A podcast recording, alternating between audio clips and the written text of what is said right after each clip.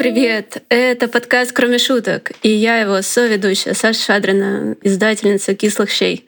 Со мной сегодня мои постоянные соведущие Лайма Андерсон, Лайма Шеф в этом издательстве, и Катя Кудрявцева. Мы придумали новую должность директора особых проектов. Я хотела бы начать, э, как будто это взрослый подкаст, э, с анонсов некоторых. Во-первых, с 3 по 6 июня наши книги будут продаваться на ярмарке «Красная площадь» в Москве. Кто бы мог подумать, но это правда происходит. Мы с Лаймой будем работать на этой ярмарке э, даже в одну смену часто. И даже все дни. Ну, может быть, придется и все. В общем, мы продаем книги, мы провезем мерч, э, который остался, провезем плакатики, наверное, которые остались после пятой подписки. В общем, книжных событий сейчас мало, и э, издательствам нужна независимым особенно поддержка читательская. Поэтому приходите. Да, это первое объявление. Второе объявление. У нас есть дружественный проект Write Like a Girl — это женские писательские курсы и сообщество. И основательница Влага, как мы его называем, Кэрри Райан, британская писательница, и преподавательница от Бога, вообще человек, который по-настоящему заряжает каким-то желанием жить и писать, и оставить свой след и которая является синонимом вообще слова empowerment по-настоящему, она проведет э, для русскоязычных э, писательниц, не только русскоязычных, воркшоп, который называется «Письмо как радикальная забота о себе». Воркшоп будет э, проведен дважды, 4 и 5 июня, один день на английском, а второй день видимо, с последовательным переводом на русский язык. Воркшоп стоит 5000 э, рублей, но по промокоду «Кроме шуток» можно получить скидку 10%. Света Лукьянова об этом еще не знает, я ей скажу об этом после того, как мы запишем этот подкаст. Но я подумала, что нужно что-то приятное дать э, слушателям, слушательницам нашего подкаста. В общем, я очень рекомендую, я бы сама пошла, э, потому что для меня в это время э, письмо оказалось... Вот я не, не совсем люблю эти разговоры про терапевтичность письма, но для меня это оказалось не терапевтичной практикой, но какой-то практикой, к которой я с удовольствием обращаюсь. Как бы мне в этом видится какая-то срочность в последнее время, фиксация. Вот, поэтому я с нетерпением жду этого воркшопа, и мне интересно, чем Кэрри с нами поделится. Такие дела. Узнать об этом подробнее можно в аккаунте No Kidding Press. К моменту, когда выйдет этот подкаст, мы проведем еще совместный розыгрыш с влагом, так что там будут все входы и выходы. За сим я заканчиваю пятиминутку объявлений и предлагаю начать говорить на тему, предложенную мной, про терапию. Почему я предложила эту тему? Потому что Лайма со мной поделилась фидбэком, что ее подруги они с интересом слушают наш подкаст, когда мы не про книги говорим. И терапия, на самом деле, для сегодняшнего ну, как бы человека из нашего пузыря является универсальным топиком для светской беседы, топиком, темой.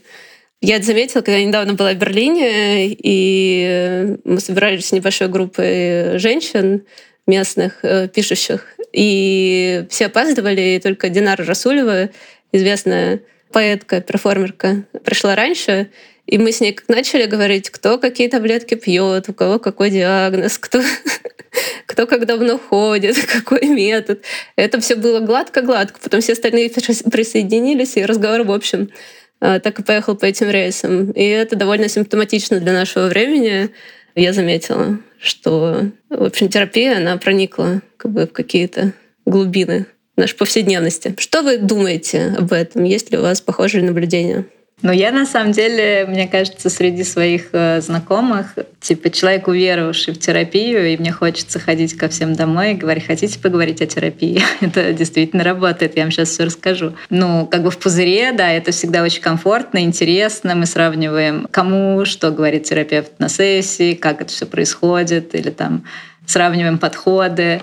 И как-то это правда интересно и очень можно долго обсуждать. Но иногда я случайно как-то вываливаюсь из своего пузыря и попадаю к людям, которые все еще думают, что это что-то ненужное, ну типа блажь какая-то. И ну, типа такие говорят, ты чё, к терапевту ходишь? То есть как будто это что-то плохое. Вот, такое бывает крайне редко, но все равно бывает. И в такие моменты, да, я начинаю пятиминутную лекцию о том, что да, терапия — это вообще-то хорошо, и всем она нужна, и даже терапевту нужна терапия. В общем, для меня это такая, типа, классная религия современная. Ого, прям даже религия. Я, я не знаю, то есть у меня, наверное, нет такого однозначного обожествления, вот превращения, так сказать, в культ э, порыва к терапии лично мне кажется, что это помогающая практика, которая, ну, как бы помогает определенным людям по определенным причинам. Этот круг людей может быть довольно широкий, круг причин тоже может быть довольно широкий, но тем не менее он все же, ну, как бы ограничен. То есть это не такая прям типа мега-таблетка, которую надо всем обязательно съесть. Я вот разделяю это тезис про то, что терапия не обязательно всем может помочь, но, конечно, тем не менее, довольно многим людям она может помочь, хотя бы в том смысле, что они, ну, не знаю, там задумаются о чем-нибудь, о чем они, может быть, никогда раньше не задумывались. Но, тем не менее, я вот как-то более осторожна, чем Лайма в этом плане. И мне кажется, что это такая больше такая персональная, наверное, история. У меня сразу несколько байк появилось на, на тему того, ну, противопоставления пузыря и не пузыря. Я в рамках смолтока хотела сказать, что я недавно делала операцию по исправлению носовой перегородки, и, возможно, когда-нибудь на этом подкасте, через месяц, например, я начну говорить не в нос, но все еще не сейчас. И, возможно, мой мозг будет лучше снабжаться кислородом и будет меньше затупов, но тоже не сейчас. Вот. И я делала в своем родном городе, набережные Челны, который я уже упоминала. Это по меркам России небольшой город, полмиллиона человек. И провинциальный, понятно, что по меркам Европы это большой город. Но, тем не менее, я забыла сказать, потому что между первичным приемом у Лора и операцией я побывала у психиатра, и мне назначили антидепрессанты. И я забыла об этом их предупредить. И, в общем, я предупредила в последний момент, потому что, возможно, анестезия может как-то плохо реагировать на эти антидепрессанты. Ну, в общем, это произвело некоторый фурор в этой больнице, потому что все такие, и что, у вас прямо диагноз? Я говорю, да, от психиатра. Такое рекуррентное депрессивное расстройство. И все какими-то очень озабоченными лицами. Я говорю, да это ничего серьезного. У нас у всех так. Это что-то даже, ну, вот про какой-то габитус, наверное, какую-то потребительскую привычку, что ли, что, что у тебя есть. Э, ты ходишь в определенное кафе и еще пьешь определенные депрессанты. Если что, это как бы шутка, но в каждой шутке доля шутки.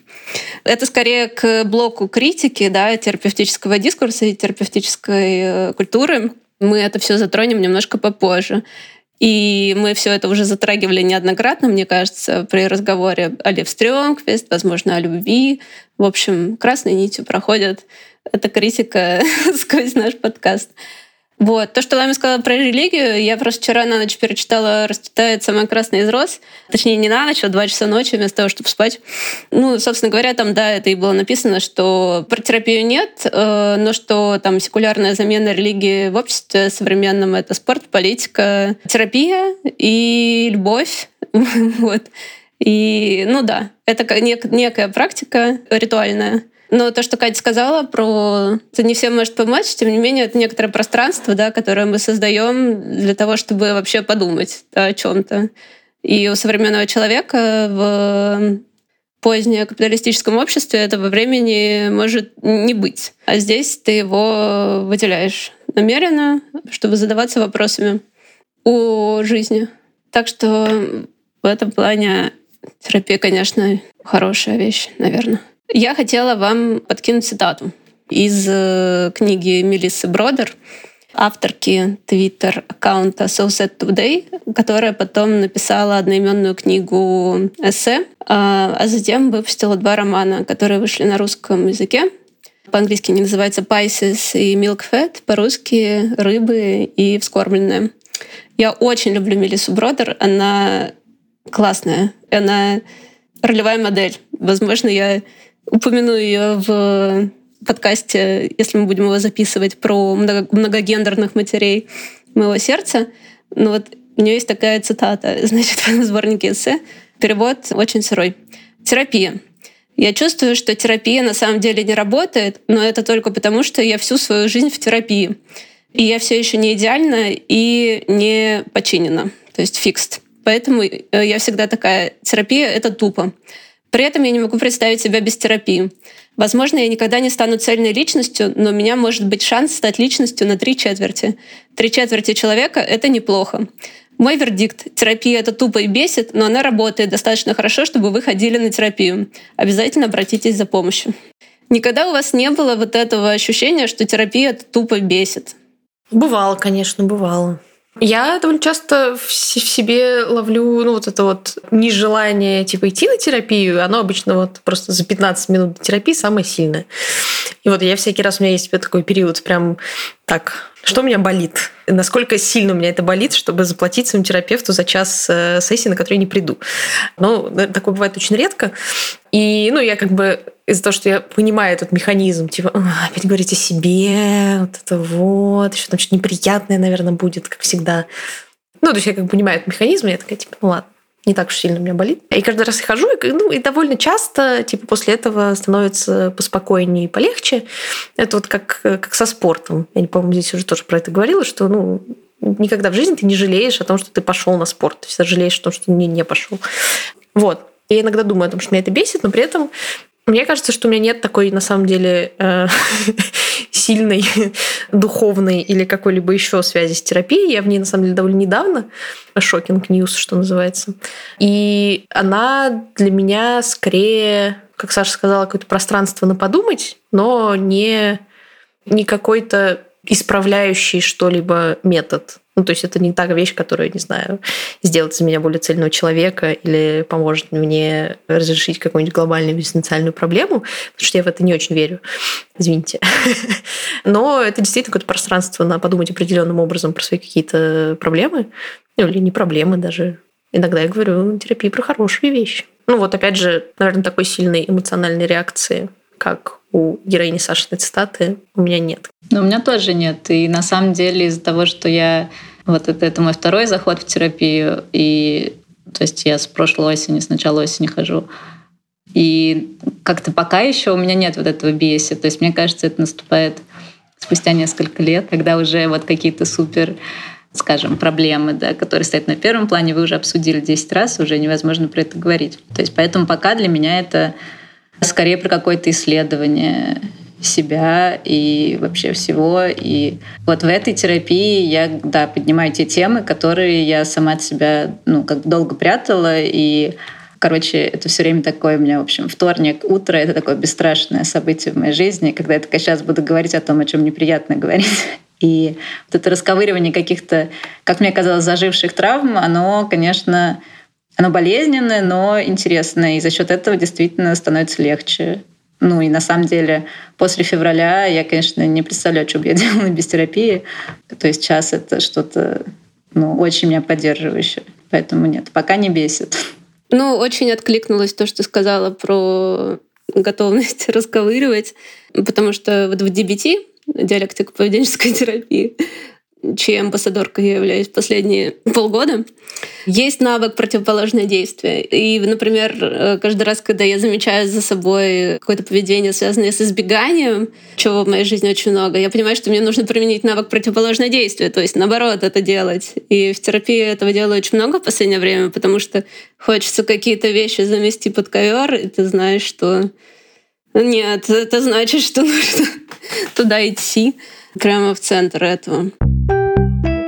Лайма тогда и Катя, скажите, раз вас не бесит терапия, вот Лайма, ты сказала, у тебя два захода, когда и какой длины, какой продолжительности? Впервые я пошла в девятнадцатом году осенью, и тогда у меня было такое острое состояние, ну, типа, было много разных э, сложных штук. Ну, то есть и с работы я хотела увольняться, я была в другой стране, где у меня не было друзей, я не знала язык.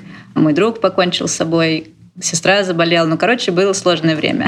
И тогда я впервые пришла к терапевту, но я была в совсем разобранном состоянии, именно ну, потому что типа болит остро, вот прям сейчас вот это все. И она, когда слушала это перечисление долго, она такая, ну, видно, что навалилось. Давайте как бы разбираться.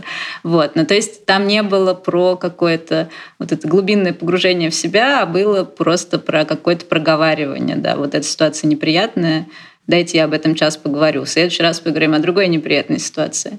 Вот. И это закончилось э, с пандемией, потому что ну, я уволилась, и как-то все было, в общем, очень странно и не до изучения до себя. Получается, ну вот э, год я пыталась своими силами справляться, и прошлой осенью я поняла, что не откажется, не получается. То есть, да, острые состояния прошли, но какого-то облегчения и радости от жизни не появилось. Вот, и поэтому я решила, что, наверное, нужен второй заход. Ну, я переехала в Петербург, искала здесь терапевта, при этом мы общаемся онлайн, но несколько раз виделись два раза, и это очень мне помогло тоже, потому что онлайн это такая серьезная тетя э, с плохим освещением, вот, а в жизни она казалась, конечно, очень классной, и, собственно, теперь мне намного комфортнее, конечно, общаться дальше.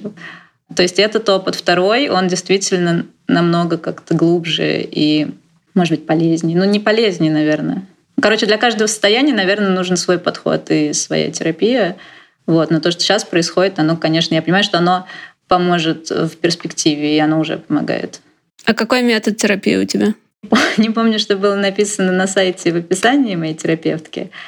А когда мы с ней ну, первый раз встретились, я говорю, ну, а расскажите. То есть она говорит, чем я могу вам помочь? Я такая, подождите, сначала давайте познакомимся, расскажите о себе. Чем вы вообще, как, как вы вообще все это представляете обычно? Вот. И она сказала, что у нее типа экзистенциальный подход, типа э, пациент в центре всего, ну не пациент, клиент — и в зависимости от того, что мы с вами будем обсуждать, э, я буду понимать, как это все вести. И вообще мне очень нравится, что у нас как-то... То есть у меня нет никаких заданий, я не веду дневник, как мы просто встречаемся раз в неделю и говорим о чем-то, о чем, ну, видимо, нужно поговорить. Вот. И просто есть какие-то вопросы, которые мне помогают. И очень мне нравится, когда он меня подлавливает на чем-то, что я хочу пропустить и сделать вид, что это не важно. Но почему-то моя терапевтка всегда говорит, нет, подождите, подождите, а давайте вот это тоже сейчас обсудим поподробнее. Я не очень поняла. Вот. И от этого невозможно слиться. Не знаю, какой это подход. Полезный для меня. Мой первый заход в терапию был, по-моему, в 21 наверное, году, сейчас же 22 Ну да, в прошлом году, значит, видимо. Я туда пошла в момент, когда у меня было сильное выгорание, я типа, уволилась с работы, пыталась как-то отдохнуть и э, хоть что-то почувствовать, что называется. И я туда пошла в основном из какого-то такого, типа, ну сколько можно уже, типа вот, ну вот, вот как, как Лайма примерно описывает, что типа, ну все приличные люди, ты пошли в терапию, ну вот, и что тоже надо сходить, посмотреть, что нам дают. При этом э, я всю свою юность, все свои университетские годы, моими лучшими друзьями были люди, которые учатся на клинических э, психологов. Вот. И поэтому ну, все наши пьянки в кружке в основном были посвящены cool story с их учебы. Этот контекст и этот язык, он был как бы мне очень знаком, и плюс как бы мне просто было это интересно, я про это много читала. И ну, как бы у меня было, в голове было очень много прописных истин о том, что ты вынесешь э, в терапии. И, в общем-то, так оно и было. Э, вот, но вот этот, терапевткой у нас как-то процесс не очень пошел, потому что, ну, что-то я была в плохом состоянии, и она мне, по-моему, не очень нравилась. Вот, и это все было какое-то постоянное преодоление. И я так как-то в какой-то момент э, ну, то ли куда-то уехала, то ли что-то еще. Ну и, в общем, как бы как в анекдоте, типа, я не написала, она не написала, и мы, в общем, мы расстались. Э, вот. Ну, потом она, конечно, написала, я говорю, да нет, нет, ля-ля-ля, да-да-да. Вот. Ну, короче говоря, как слилась из этой ситуации. В общем, прекрасно жила какое-то количество времени. А потом... Я, кстати, не помню, что случилось. Ну, короче, ничего не случилось. Потом в какой-то момент я подумала, блин, прошло несколько месяцев, и я такая, ну, поищу нового терапевта. Я поискала нового терапевта, мне кто-то посоветовал э, ее, мы с ней типа вот пообщались, и все сейчас происходит намного лучше, чем с моей предыдущей терапевткой, потому что, во-первых, она сама более классная, и у нас как-то коннект э, более такой, ну, нормальный случился. Вот, и даже когда я думаю, опять говорить о себе, вот, я думаю, ну, ладно, там как бы клевая тетка, как минимум будет прикольно. Она смеется над моими шутками. А моя тоже над моими смеется. Это очень важно. Это правда. И еще она делает очень важную лично для меня вещь. Она рассказывает про себя. Вот, она периодически, типа, я что-то рассказываю, она говорит, ну вот, а я там, у меня вот так. И что, как, как, как, как ты на это отреагируешь? Я говорю, ну, клево. I like it. Самораскрытие, это называется в DBT. Это, это прикольно, и оно ну, как-то создает более человеческие взаимоотношения. Э, вот с ней. Она в гештальте, я так понимаю, работает, и у нее были какие-то попытки э, применить всякие гештальтовые практики там из разряда, когда э, в разговорах о чем-то очень важным проскальзывали какие-то... Я что-то говорила там про свою семью или про свою маму. Я прям видела, как она так на стуле вот так вот делает. Типа сейчас, сейчас, сейчас, сейчас. А, вот, у меня было несколько заходов на все это. А, но, в общем, я туда пока решила не ходить. И, в общем, поэтому мы с ней приятно проводим время а большую часть времени разговаривая о каких-то более актуальных вещах. Ну и мы с ней и с предыдущей с терапевтом работали онлайн, и это на самом деле довольно прикольно. Моя любимая это когда не работает, плохо работает интернет, можно выключить камеру и вообще прекрасно. Переадресую этот вопрос себе, раз вы не хотите меня спросить. Я в терапии с перерывами 6 лет. Поэтому я как раз из тех людей, которых иногда бесит терапия. Первый раз я была на, пришла на терапию в 2009 году. Это было в Казани. Я прям очень знала, что мне нужна помощь, что со мной что-то не так. И у меня тогда появилась первая работа, и я могла заплатить за свою терапию. И это, конечно, мне очень сильно тогда помогло, несмотря на то, что моя терапевтка, ну, она была клиническим психологом, методы, которые она принимала, вызывают вопросы у меня сейчас э, по прошествии времени. Но она вот проделала эту большую работу валидации, она была первым человеком в моей жизни, который мне сказал, что я не виновата в том, что со мной случилось, и как бы этот груз вины, который я тащила, он упал с моих плеч и позволил мне вообще как-то как-то жить дальше. Вот, и к ней я проходила год. Потом я была в терапии полтора года в 15-16 году, э, уже в когнитивно-поведенческой. Я туда пришла в депрессивном эпизоде. И мне очень, я не, не называю имен, это очень известная персона, сделавшая невероятную карьеру психотерапевтическую, мне кажется. Она мне очень помогла. Благодаря ей частично, мне кажется, вообще появилось издательство на Гиннинг Пресс, потому что до этого у меня были интернализованные голоса каких-то людей, в основном мужчин, которые говорили тебе, что ты ничего не можешь делать, и у тебя нет права голоса, и начинания какого-то. И мне было вообще очень страшно как-то, когда мне было видно. И эм, вот мы с ней над этим работали тоже. И я как-то стала посмелее после этого. И потом я в восемнадцатом году не могла пережить расставание, и сначала я подумала, я сама, а потом через полгода или четыре месяца такая, нет, я, я не могу. И я доползла до терапии. А, тогда еще офлайн. Вообще, эта онлайн-практика, она более распространенной стала с ковидом, но окончательно закрепилась. А раньше, конечно, в кабинет нужно было ходить.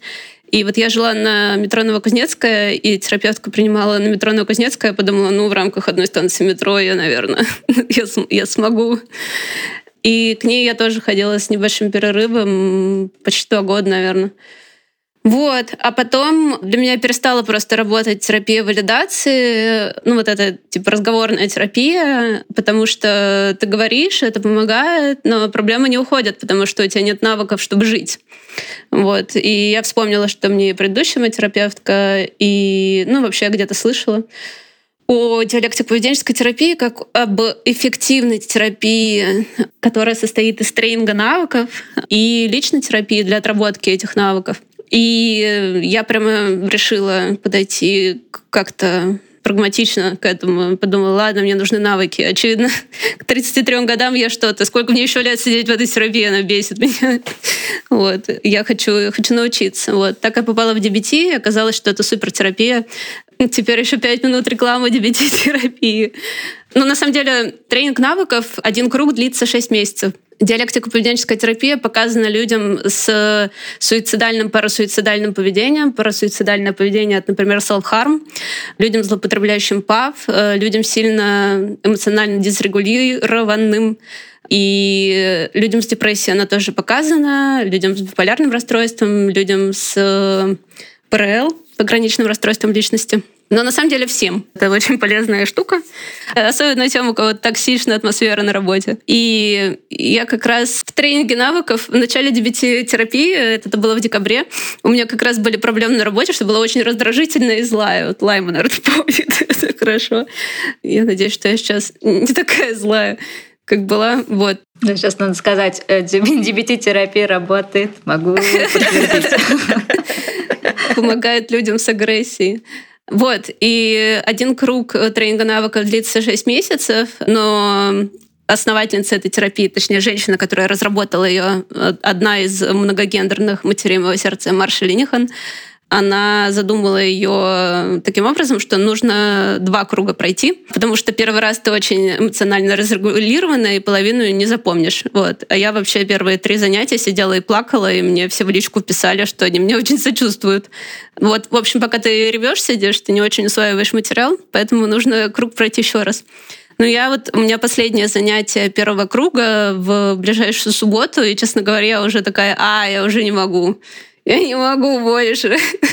При всей любви к дебетотерапии. Что отпустите меня, пожалуйста, мне нужен отдых. Вот. Но я думаю, что я вернусь, наверное, на второй круг попозже когда-нибудь, потому что бесит. Я знаю, что, Лайма, ты ходила или ходишь на групповую терапию. Я ходила в группу поддержки в прошлом году один месяц. Ну, то есть это не была терапия, но да, там был психолог-модератор, классный мужик хотя так не скажешь по фотке на сайте. Вот. И Ой, не знаю, это такая личная история. Но я расскажу, ладно. ну, тем более, если наш подкаст слушают мои подруги, они так знают. Это была группа поддержки для переживающих расставания, и там, типа, можно быть в любой стадии переживания этого. А, и расставание может быть любым. И меня удивило первое, что да, это типа группа, состоящая только из девушек, хотя, естественно, это группа для всех а помогает нам пережить расставание с нашими неудавшимися партнерами мужчина-психолог.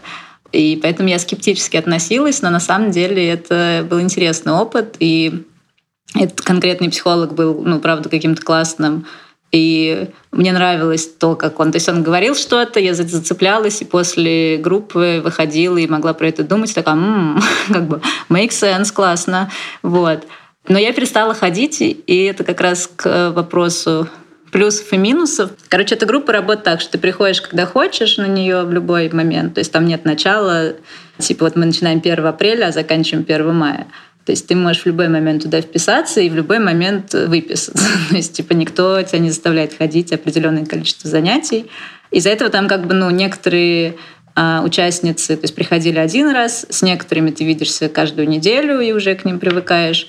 Но вот в какой-то момент состав участниц сменился, и мне вот на последней встрече было даже как-то не очень комфортно, потому что они начали давать советы и ну, как-то комментировать не так, как... Ну, то есть мне не хотелось слушать комментарии, вот. И за это мне пришлось спорить и говорить, слушайте, мы же не обсуждаем, хорошо это или плохо, а как бы просто я делюсь с вами тем, что у меня в голове. И из-за этого я подумала, да, вообще, короче, пошла в жопу эта группа, я уже не могу ничего оттуда взять нового для себя.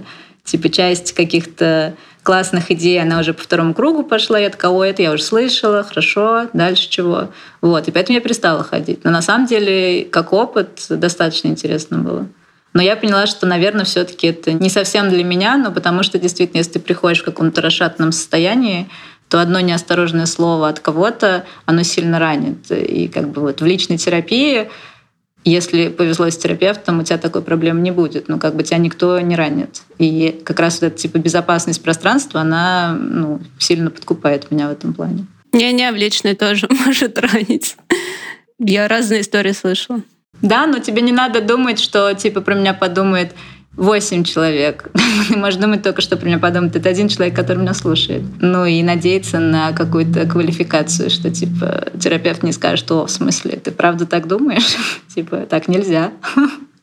Или, о, у меня такой же был сто раз, типа, забей вообще, насрать на это. И ты такой, э, но мне сейчас не очень получается забить. Это интересный опыт. Я знаю, что то, о чем ты говоришь, это группа поддержки. Я не знаю, чем это отличается от э, групповой терапии. Я знаю, что в каких-то гуманистических, гуманистический подход, я не очень, в общем, я не психолог, Хочу сказать, никто из нас не психолог. Но я знаю, что в экзистенциальной терапии, в гештальт-терапии э, практикуются вот эти групповые вещи. В DPT это прежде всего тренинг навыков, вы там учитесь. Но там есть э, моменты, когда вы обмениваетесь опытом и тоже рассказываете какие-то личные вещи, но там как будто все более натренированы, и еще внутри тренинга есть тема по эффективной коммуникации, поэтому, возможно, все научаются, в общем, ненасильственно общаться и все прочее, не говорить таких обесценивающих комментариев, какие только что Лайма продемонстрировала. И я просто, да, перечитывала вчера «Расцветает самая красная из роз», и там была вот эта фраза про групповые ритуалы социальные, про то, что Социальные ритуалы производят чувства, а чувства усиливаются, когда их разделяет группа людей, поскольку участники получают доступ к социальной энергии, которую создает группа. И для меня в групповой терапии было очень интересно и давно забытое чувство принятия группы незнакомых людей когда они тебя правда принимают, они говорят «забей». И учитывая, что я последние 10 лет, наверное, своей жизни больше, 15, я избегала групповых динамик, и везде я сама по себе. Это очень интересно. Также в DBT есть э, такая максима, только перемены постоянно. Тебя учат привыкать к тому, что все что-то меняется, и не нужно ни за что цепляться, к сожалению. И группа — это раздражающий фактор очень, но, с другой стороны, он тебя постоянно лицом к лицу ставит с этим фактом, что только перемены постоянные, когда участники отваливаются, другие приходят, кто-то тебя начинает раздражать, кому-то ты привязалась, э, она отвалилась, и приходится на практике отрабатывать э, вот этот вот принцип, только перемены постоянно. Да, нет, это звучит здорово, ну и полезно на самом деле. А, но вот разница групповой терапии и группы поддержки, когда я ходила, заключалась в том, что когда кто-то из участниц начинает куда-то уходить совсем во что-то личное и тяжелое, ну, типа какое-то описание какой-то своей травмы, вот, и психолог, то есть он задает какие-то наводящие вопросы, ты на них отвечаешь. И вот в какой-то момент он говорит, слушай, дальше сейчас, типа, не очень комфортно, ну, за счет того, что тут куча людей, это что-то супер личное, и, типа, у нас осталось пять минут до конца встречи, и ты с этим сейчас уйдешь, и, типа, будет хуево. Поэтому это уже лучше вот в терапии, типа, совет обсуждать. Вот как-то так это выглядело. Ну и вообще, типа, когда группа поддержки, она же настроена, получается, на одну тему, ты не будешь туда добавлять все свои переживания, связанные, там, не знаю, с родителями, например, или с тем, что там у тебя проблемы на работе, или просто экзистенциальный кризис. Ну, как бы, типа, не то место, где надо это обсуждать. То есть была такая, типа, ограниченность темой и форматом. Хочу снова, значит, завести эту шарманку про критику терапевтического дискурса. Я дам слово Еве Луз. Это цитата из книги «Конец любви», конечно же. Людям, переживающим расставание. Я рекомендую эту книгу немножко вырвано из контекста, но звучит так. Именно такую разъяснительную работу я надеялась проделать в этой книге, воздерживаясь от рефлекторного одобрения или осуждения свободы, отказываясь от использования психологического языка эмпауэрмента и травмы для прояснения природы этих переживаний. Эта книга — попытка бросить вызов эпистемическому империализму, психологии в сфере эмоционального — Социология в не меньшей степени, чем психология, может многое сделать для прояснения загадочных переживаний, составляющих нашу частную жизнь. На самом деле социология может быть даже лучше подготовлена, чем психология для понимания ловушек, тупиков и противоречий современной субъективности. Такие дела. Надо сказать, что, мне кажется, я уже об этом говорила, что в своей другой книге «Почему любовь ранит» Ева Элус э, говорила, что она критикует феминистскую критику любви с феминистских позиций, изнутри феминизма. Также надо сказать, что я присоединяюсь к высказываниям Евы и Луса терапии, будучи человеком в терапии. Потому что это тоже такой дебетишный принцип, что все существует одновременно. То есть нужно принять противоречия. не надо выбирать. И я вот, например, также до недавнего времени я придерживалась э, жестких антифармопозиций. После того, как я вот, наверное, году в 18 прочитала книгу Йохана Хари «Lost Connections», э, переведенную на русский. Не, не знаю, как она называется. «Потерянные связи», наверное. Это книга об эпидемии депрессии в мире, это журналистская книга. Но Харри там выдвигает некоторый тезис о том, что можно все, конечно, медикализировать и всем прописать таблетки и спонсировать большую фарму, но депрессия от плохой жизни. Типа условия жизни у людей плохие, работа плохая, денег мало, нельзя соприкоснуться со своими ценностями, все живут вдали от природы, и, собственно говоря, отсюда и депрессия. Ты хоть залейся этими таблетками, пока первопричину не поправишь, ничего не изменится. И я этой позиции до сих пор придерживаюсь, и при этом я пью таблетки, потому что я полгода отказывалась пить таблетки, но каждый человек, которого я встречала на своем пути, говорил мне, сходи к психиатру. И я такая, нет, я не пойду. Я говорю, ну, сходи к психиатру. И на десятом человеке я сказала, ладно, это мне нужно проявить humbleness, да, смирение и не противиться реальности, я пойду к психиатру. И теперь я пью таблетки, хоть я и не хочу спонсировать большую фарму. И я хотела еще прочитать цитату из синетов Мэгги Нельсон, которая мне напомнила эту цитату из Илус. Это синет 44 и синет 45. Звучат они так. В тот же день, спустя несколько часов после беседы со специалистом по менопаузе у рыбы Гуппи, психотерапевт скажет мне, если бы он тебе не солгал, он был бы другим человеком. Она пытается дать мне понять, что хотя я думала, что безраздельно люблю этого мужчину, именно таким, какой он есть, на самом деле я в упор не видела, каким он по-настоящему был и остается. От этого мне безмерно больно. Она настаивает, чтобы я сказала почему, но я не могу ответить. Вместо этого я говорю что-то о том, как клиническая психология сводит все, что мы называем любовью, к патологии, заблуждению или биологии. И если то, что я чувствовала, не было любовью, тогда я вынуждена признать, что не знаю, что такое любовь. Или еще проще, что я любила плохого человека. Все эти формулировки высасывают синеву из любви, оставляя уродливую, бесцветную рыбину биться на разделочной доске на кухонном столе. Нельсон говорит про рыбину, которая бьется на кухонном столе. И это вот как раз про эпистемическое доминирование империализм, как э, Илус говорит, психология в сфере эмоционального, что она говорит, что если все так клинически объяснять, то вся синева из любви высосана. И, ну, Илус, конечно, говорит о другом. Она говорит, давайте будем говорить на языке социологии. Язык социологии — это все таки не язык синевы тоже. Но это критика, да, с похожих соседних флангов. Ну да. Пресьяда же тоже про это примерно, если я правильно помню, писал свою книжку. Ну, то есть более утопические радикальные позиции, но суть-то была та же самая, что как бы если вы берете единственно правильный набор объяснений, почему что-то происходит, ну, то это довольно авторитарная штука, да, которая тебе может довольно достоверно объяснить, что с тобой не так по набору каких-то признаков. Ну, в, которой нюансов нет, которая такая, типа, все вот так. А еще так написала очень много умных людей 200 лет назад, и поэтому как бы не надо так жить, как ты живешь, надо жить как-то по-другому. То есть такое.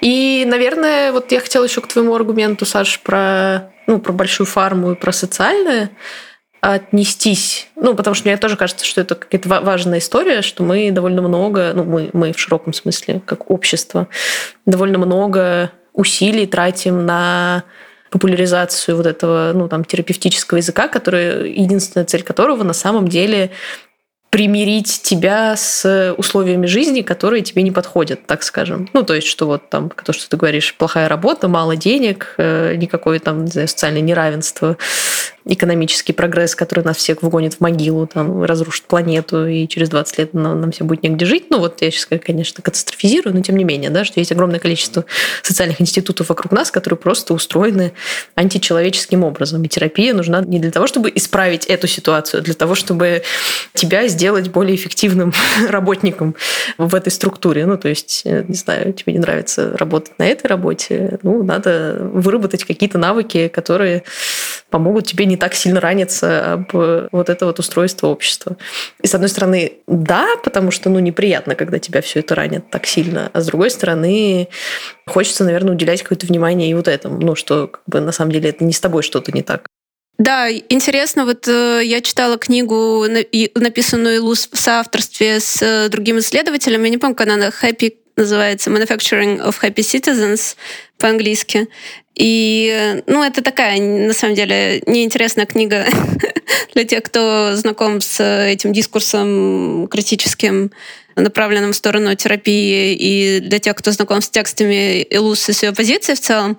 Но это обзорный все-таки текст. Если вы читаете по-английски, для старта это интересно. И там они, значит, авторы пишут о том, как появилась позитивная психология Мартина Сельгмана, очень известного психотерапевта, психолога американского, руководителя там, института одноименного, названного в честь него самого.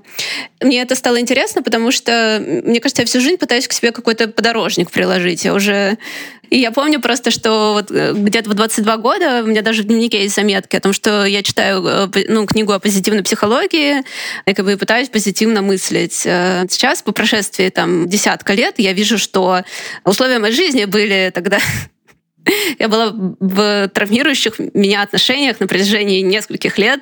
Хоть ты обдумайся позитивно, ну, в смысле, нужно изменить условия своей жизни.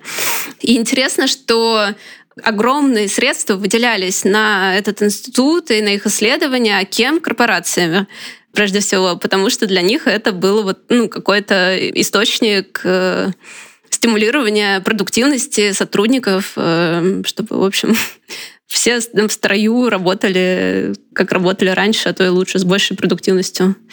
Как э, завещал нам главный принцип капитализма. Рост, бесконечный прогресс — ориентация на завтрашний день. И твоя жизнь зависит только от тебя.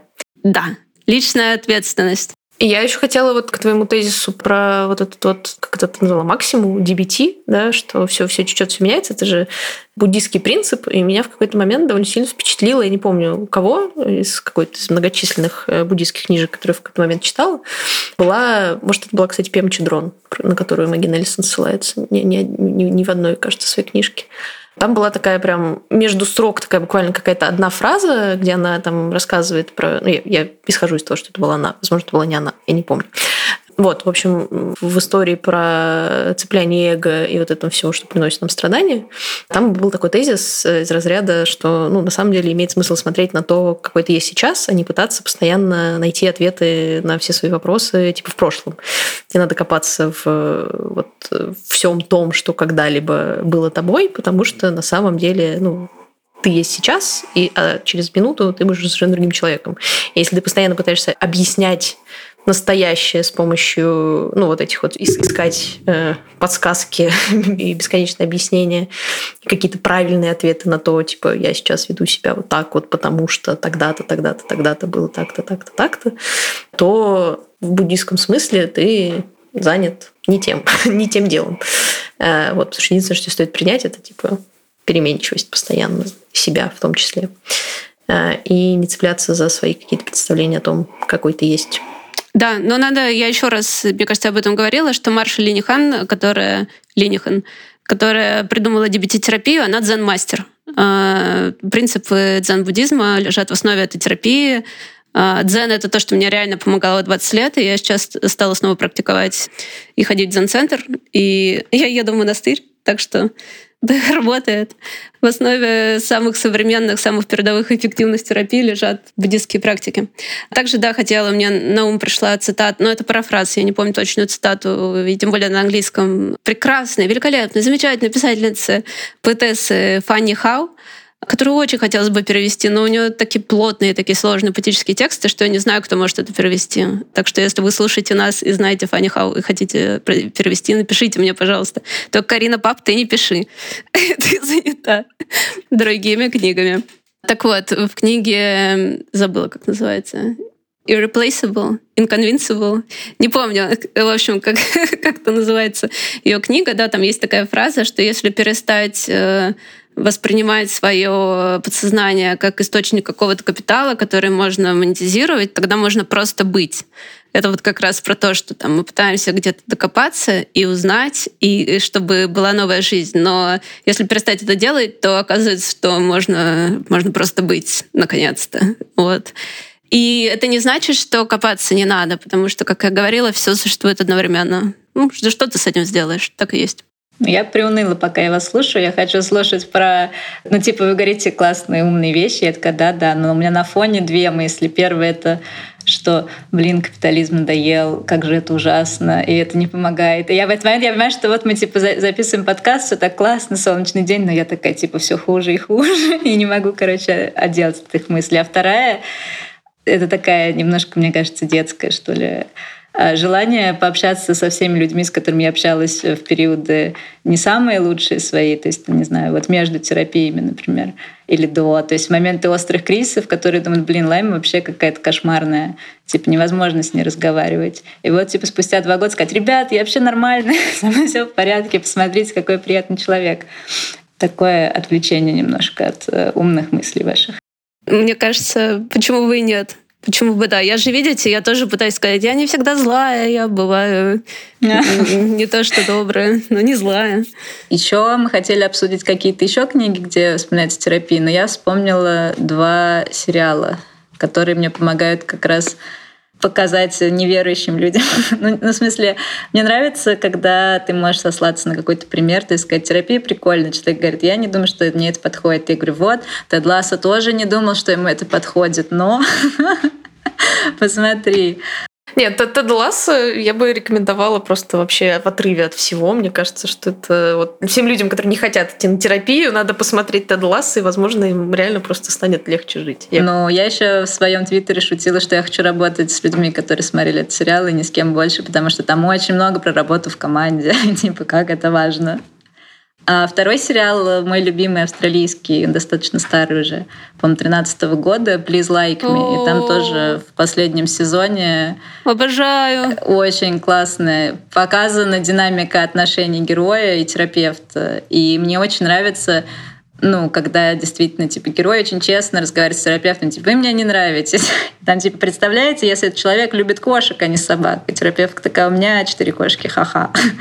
вот. И, короче, это противостояние, но при этом все равно то, что человек приходит каждый раз снова и садится в это кресло, это, мне кажется, очень прикольно и достаточно реалистично показано. Вот. Ну и да, сам сериал отличный. Я тоже каждый раз, когда про него вспоминаю, делаю о это универсальная ценность в этом подкасте Please Like Me. Это канон. Интересно, что мы это выяснили только на каком-то 20 э, эпизоде, но... Да. Но это, но это, скажем, много объяснилось. А, ну, понятно. Теперь, да, тогда понятно. Много становится понятным. Да, надо сказать, что в наших книгах терапия особо не фигурирует, ну, кроме того, что вот ее попинывает Лив Стрёмквист, что фигура терапевта присутствует в синетах Мэгги Эльсон, и у Крис Краус э, и у Джон Дидиан в другой книге «Белый альбом» там есть просто эпизоды, когда они приходят к психиатру, видимо, или к врачу, и те ну, выписывают им таблетки. То есть там нет такой разговорной работы. Но я, конечно, вспомнила и в заметках сразу написала о Элисон Бэгдал, и терапия есть в романе графическом «Пан Хоум» и про ее отца, и «Are You My Mother» про ее мать. И последней невероятной, прекрасной, замечательной книги, которая не помню, как называется, про ее взаимоотношения с физической активностью на протяжении всей жизни. Но терапия там немножко такая уже на фоне. Зато там много дзен-буддизма. Но я помню смешной анекдот из этой книги, как и все ее книги, эта книга автобиографическая. А, даже не автобиографическая, а мемуарная. Когда у нее был период крашей, она была в отношениях с женщиной постоянных, но у нее был период крашей на других женщин. Там есть, э, в общем, в этом комиксе такой эпизод, когда она говорит своей терапевтке, «А, мне кажется, у меня с ДВГ, я продолжаю влюбляться в разных людей. Очень милые, милые комиксы которые хорошо, мне кажется, показывают динамику. И тут же я вспомнила Мелису Бродер, опять-таки, в книге «Пайсис», которую я начинала читать в 2018 году, наверное. И тогда я бросила, подумала, это очень не похоже на жизнь, это далеко от жизни. И вот я недавно, в конце прошлого года, ее дочитала, ну, прочитала заново и подумала, хм, это очень похоже на жизнь. Возможно, это что-то говорит о моей жизни. Так вот, там есть уморительные сцены как раз групповой терапии для женщин, зависимых от любви и секса. И, и, и главная героиня, она так по-снобски к ним относится, в духе «мне помощь не нужна, здесь все неудачники». Ну, там тоже очень много милой вот этой групповой динамики и какого-то этого терапевтического сленга. И там с любовью высмеивается ну, вот эта вот терапевтическая культура и шаблоны, которыми мы мыслим в терапии. Но это сделано очень любовно, как раз вот этой же женщины, которая сказала, типа, терапия это тупо и бесит, но как бы э, работает, э, рекомендую вам идти в терапию. Под конец еще Катя хотела рассказать нам про коучинг, потому что Катя занимается коучингом с недавнего времени. И мы с удовольствием послушали бы. Для меня коучинг — это такой, типа, другой пример ну, вот как раз помогающей практики, которая работает на другом немножко уровне. Ну, и, и я про это знаю в основном как человек, который как бы является, ну, который типа, начинает работать как коуч, меньше как э, коучи, как клиент. Мне в этой, в этой штуке очень нравится подход, ориентированный на решение каких-то ну, вот, конкретных проблем, которые ты более-менее можешь описать и концептуализировать, что называется. И он в отличие от терапии, такой, типа, он дарит действительно ощущение, что ты куда-то продвигаешься. Потому что я вот общалась там с разными людьми, которые приходят, типа, такие спрашивают, а в чем отличие коучинга от терапии? Э, я в общих чертах рассказываю инструментально, вот, они такие, типа, ну, блин, прикольно, потому что ну, я, типа, в терапии много лет, и у меня ощущение, что я, значит, э, медленно развожу руками в бесконечном болоте, который никогда не закончится. Ну, то есть, что этот процесс терапии, он всегда вот как бы бесконечный, он может занять, типа, всю жизнь, и ты, в общем-то, даже иногда не можешь даже, ну, ответить на вопрос, типа, а чем ты сегодня, вот, у тебя сегодня была терапия, чем ты сегодня занимался? Ну, мне полегчало. вот, и, как бы, и все.